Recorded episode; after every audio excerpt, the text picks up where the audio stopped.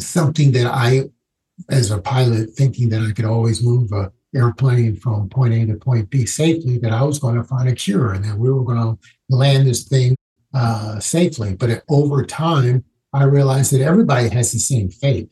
Everybody is going to die from something. And this is going to be how our fate, but at the same time, let's have the best quality along the way as opposed to concentrating on disease itself.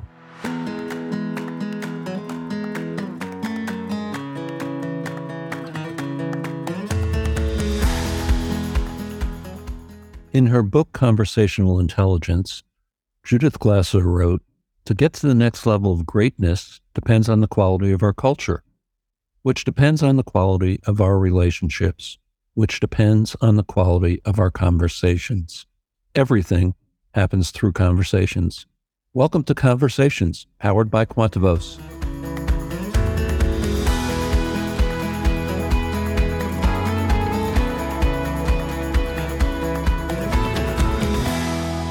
Welcome to this episode of Conversations.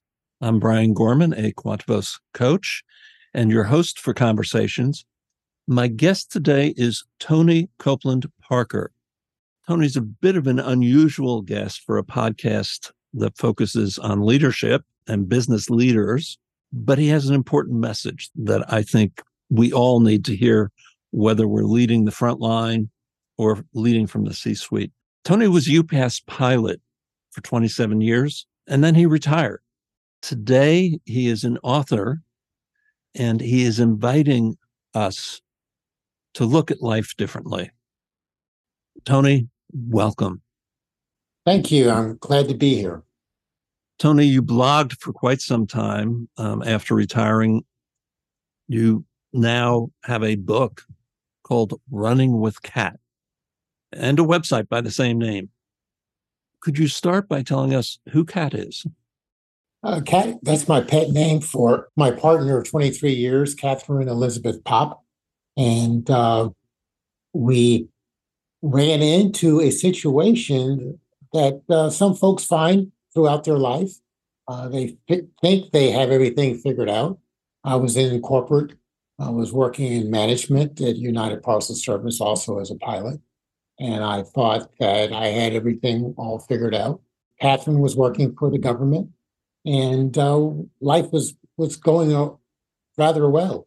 Unfortunately, I ended up finding out that I had to have open heart surgery.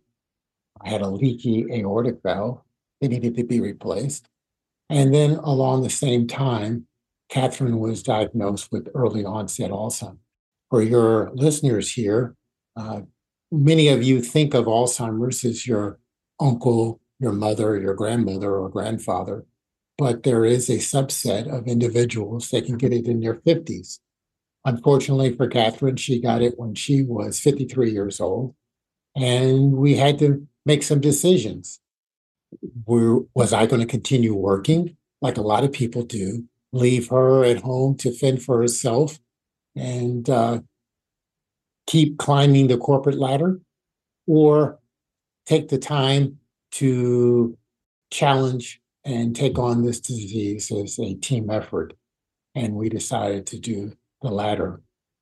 So, like you said, we both retired, uh, we sold our home, and we became nomads, which was uh, something that I did not anticipate doing. But at the same time, it fit in with our lifestyle because at that point we were running marathons and half marathons and uh, we just decided to see the world. At that point we did not know how long her life expectancy was going to be. Uh, it can be from two to 20 years. The average is about eight. So we figured we'd try to get in as much life as possible uh, as long as possible.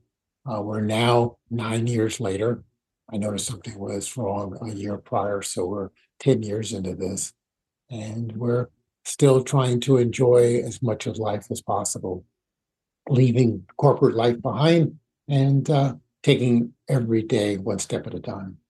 Tony, when we were talking before we started recording, I talked a little bit about why I felt it was important to have you as a guest. And part of that reason, one of those reasons, is you really were challenged to rethink life priorities. And I think that's a challenge that so many of us don't have to face. But I also think it's a challenge every one of us should be facing. What are your thoughts on that? For a commercial pilot, you're allowed to continue flying until you're 65 years old. So for me, at the age of 58, I had the time horizon of seven more years. I had a very good corporate job at United Parcel Service. I was also a manager. So I was able to manage assets and not just fly an airplane from point A to point B. So I still looked at the fact that I was going to continue flying, continue working there for seven years. And Catherine was only 53 years old. So let's just say her time horizon being the same, the normal uh, retirement age of 65. So she was looking at about 12 more years of working.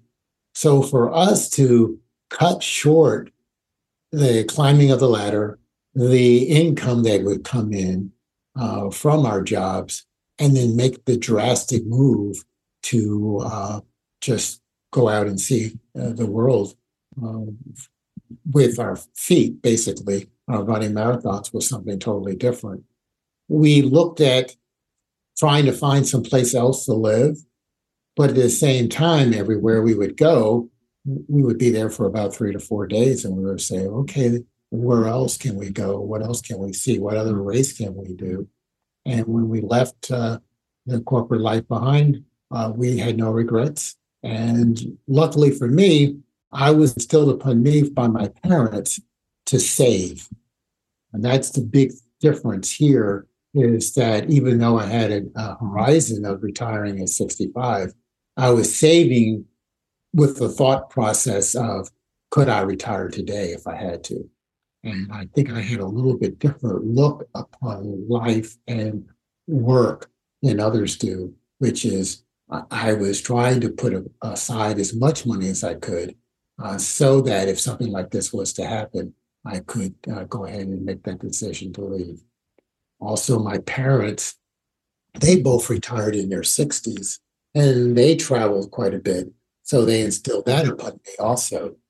So, you know, life is good, work is good, but uh, being with the one that you love as much as you can is even better. I think that that reflection on what's important in life is one that really surfaced for many people as a result of being forced out of the workplace into the home workplace and finding a different experience with the people that we love in our lives. And and so even for those who it's it's not about I'm ready to retire. It is about what is the purpose that is driving me today? And how do I better live into that purpose? Tony, can you tell us a little bit about running with Cat these days? Well, unfortunately, what happened uh, about a year ago, uh, she started having seizures. Uh, a subset of folks that have uh, early onset Alzheimer's or Alzheimer's do get seizures, about 20, 20 25% of them. And the seizures are uh, upon her awakening and they take a toll on her. And they're all they're full out seizures, so convulsions and all. And unfortunately, a year ago, uh, they took away her ability to run. Uh, however, she still is very active. Uh, she walks uh, probably six to eight miles a day and that's one of the things that she tries to do to stay active. I still run. So, as an adaptation to our uh, travels, what I do is I have what is known as the Catmobile. It's an adult sized stroller.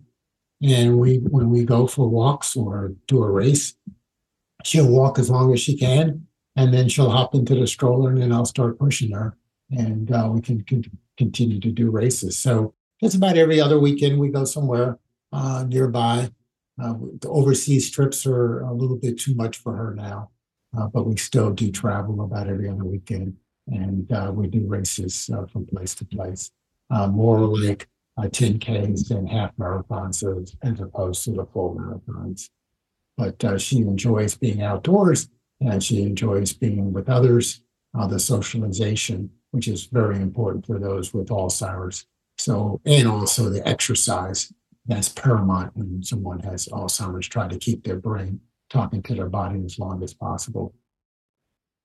It's clear you and Cat have a close relationship. You said when you and I, were talking in part of how I introduced you that you're inviting others to look at life differently. And you've shared some of how your view of life has shifted. How has Cat's view of life shifted through this experience? Well, she had an experience early on, two uh, very devastating experiences in her life. When she was in her early 30s, she got married for the first time. And unfortunately, her husband uh, had cancer and he died only a year after they were married. So, what she did was she turned to running to take her mind off of the, the despair of losing her husband. So, uh, running marathons is a very mental event. Um, you have to train for it, but at the same time, there's a portion of it where your mind is trying to tell you in every single way to stop doing this. So you have to overcome that mentally. And she has completed 89 marathons. She's completed a marathon in all 50 states. And we've been, uh, had run at least a half marathon in 35 different countries over our travels of visiting 81 different countries. So uh, then the second thing that happened to her was her dad ended up having vascular dementia. So she was caring for him and watching that demise, which in turn had us have quite a few conversations about how she wanted to live in case that devastating uh, disease hit her. And it turned out that some of the things that she was saying was, you know, I want to live and do as much as I can for as long as I can. I want you by my side as opposed to you putting me away in a home. And I promised her that that's what I would do. And I am still by her side uh, and with some help from others that I hired to come in to help me. But uh, we still are together and we still enjoy everything that we can do together uh, including the races that we still participate in. So I think her mindset, uh, you know, early on uh, shaped her that life is fragile. You know, you get married and you think you're going to live a, a, long life with your husband, and then a year later he's gone. And then you think that uh, your dad, that you know you cherished, was going to be around until his 80s and 90s, and he was gone in the 70s from a, a devastating, and also was able to witness it. And then uh, one of the things that she also told me was uh, when I started telling her that I was writing about our experiences, she said, make sure you tell everything, you know, the good, the bad, and the ugly. I want everybody to know what I went through and anything that you can tell them to help others to, to have a better life through this disease. Because this disease is not a death sentence. For me, it's a life lesson. I've learned so much about being a partner for someone, to care for someone as deeply as I have, and also realize that if the tables were turned, she would do the same for me. I want to go back, Tony, to when you were talking about running and preparing for marathons. I'm not a runner, but back in 2007, I did a Himalayan pilgrimage and a lot of hiking uh, in, in very high altitudes. And I was 56 at the time. And when I asked my trainer uh, to help me prepare, he was very clear that yes, that physical preparation is important, but there are other preparations. And you mentioned some of this um, a few minutes ago. There's a, a very strong mental component there's also a very small, strong emotional component and a very strong spiritual component. because those are the energies that fuel us. It's not just the physical, it's the mental, emotional, and spiritual. And again, so often in our lives, we just get into these routines that we don't really think about keeping those tanks full. And, you know, it's very interesting. I'm, I'm thinking about one of my former clients who said, and, and she's not the only one who said, I really don't have a spiritual life. And then we began to talk. And she realized at that time she had a, an aging pet that she could spend hours with that pet on her lap. And that served a spiritual purpose for her. She would go out and weed her garden. She would go out and sit in, in nature. So there, there are different ways that each of us can refuel ourselves. As COVID sort of wore on, one of the things that I noticed with my clients is their resilience, their ability to readapt to circumstances around them was getting more and more strained. And in every case, if we could sit and look at where are these four energy levels? What can we do to restore them? It made an incredible difference in resilience. And I'm listening to you and I'm listening, you know, to the story of Cat. And I'm thinking, what incredible resilience. You talked about the physical, you talked about the mental, how do you emotionally and spiritually prepare yourself for the kinds of challenges that you and Cat have faced? Well, let me talk first about uh, the marathon itself, uh, in the emotional uh, standpoint from that. Um, one of the things that we do that is unlike a lot of couples is that we always run together. Uh, that is something it has transitioned throughout our, our life together. Um, she started running marathons before me. She trained me to run my first marathon in New York City uh, 23 years ago. And she was a lot faster than me. And she would always encourage me to get it done. And when my tank was empty, she was still trying to give me incentives to keep going. And we finished hand in hand. That was something that was a tradition for us is to go across the finish line hand in hand and then give each other a big hug after afterwards. And that emotionally, that bond that we had for 26.2 miles, every single footstep, her turning around and looking at me and telling me to keep going. And now, as she is not able to run and as the running was being taken away from her, over the last year or two.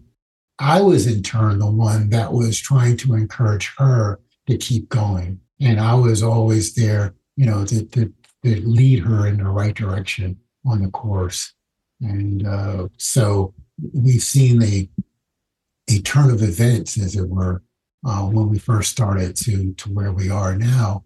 And now, you know, now that she's riding in the stroller when we cross the finish line, you know, I still grab her hand and I still hold her hand as we cross the finish line. So, you know, that bond is still there uh, from an emotional standpoint. On, on a spiritual standpoint, it's interesting because as you talked about your other client, uh, Catherine and I are not, as we would say, religious, but we are very spiritual. And we had a situation where we went to the run in uh, in Australia, and we're in the desert uh, there's very few people running this race, and we're uh, running around the, the big rocky road. And it's uh, a very spiritual situation for us. I ran the marathon. She had broken her ankle eight weeks prior. So she's out there in the desert with a cane and a boot. And she is, you know, walking a half marathon by herself, basically. And we both finished you know, and gave each other a hug. And at the same time, uh, she told me about her experience And I told her about my experience, and they were the exact same experience that we had, even though we were we weren't together and we were running to, two totally different races, but found the same type of uh, spirituality from that race. Emotionally, for the disease itself, I've learned so much about it, and I try to teach others from my with my writings about the disease. Something that I, as a pilot, thinking that I could always move a airplane from point A to point B safely, that I was going to find a cure and that we were going to land this thing uh, safely. But it, over time, I realized that everybody has the same fate. Everybody is going to die from something.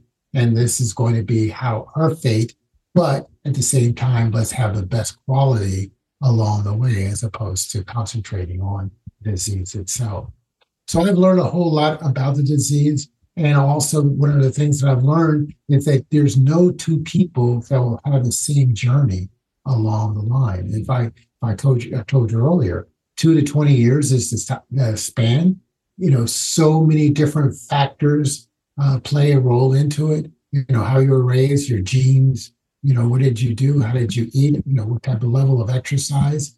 Uh, what did you do uh, prior to the disease onset?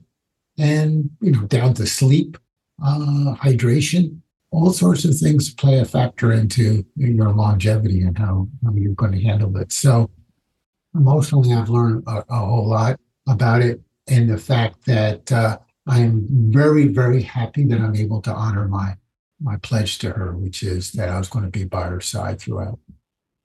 Tony Copeland Parker, running with Cat. Thank you for this conversation. There are important lessons here for all of us. You're quite welcome. I really enjoyed the time together.